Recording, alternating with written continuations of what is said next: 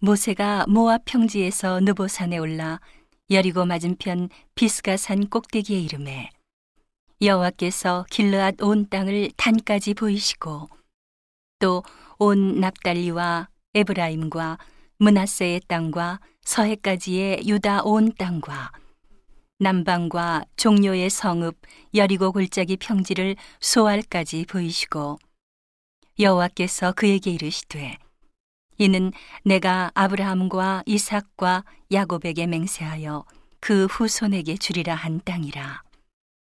내가 내 눈으로 보게 하였거니와 너는 그리로 건너가지 못하리라 하심에. 이에 여호와의 종 모세가 여호와의 말씀대로 모압 땅에서 죽어 벳부얼 맞은편 모압 땅에 있는 골짜기에 장사되었고 오늘까지 그 묘를 아는 자 없으니라 모세의 죽을 때 나이 120세나 그 눈이 흐리지 아니하였고 기력이 쇠하지 아니하였더라 이스라엘 자손이 모압 평지에서 애곡하는 기한이 맞도록 모세를 위하여 30일을 애곡하니라.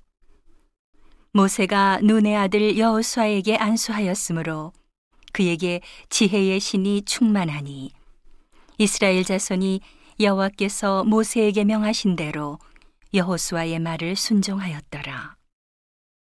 그 후에는 이스라엘의 모세와 같은 선지자가 일어나지 못하였나니 모세는 여호와께서 대면하여 아시던 자요 여호와께서 그를 애굽 땅에 보내사 바로와 그 모든 신하와 그 온 땅의 모든 이적과 기사와 모든 큰 권능과 위엄을 행하게 하심에 온 이스라엘 목전에서 그것을 행한 자더라.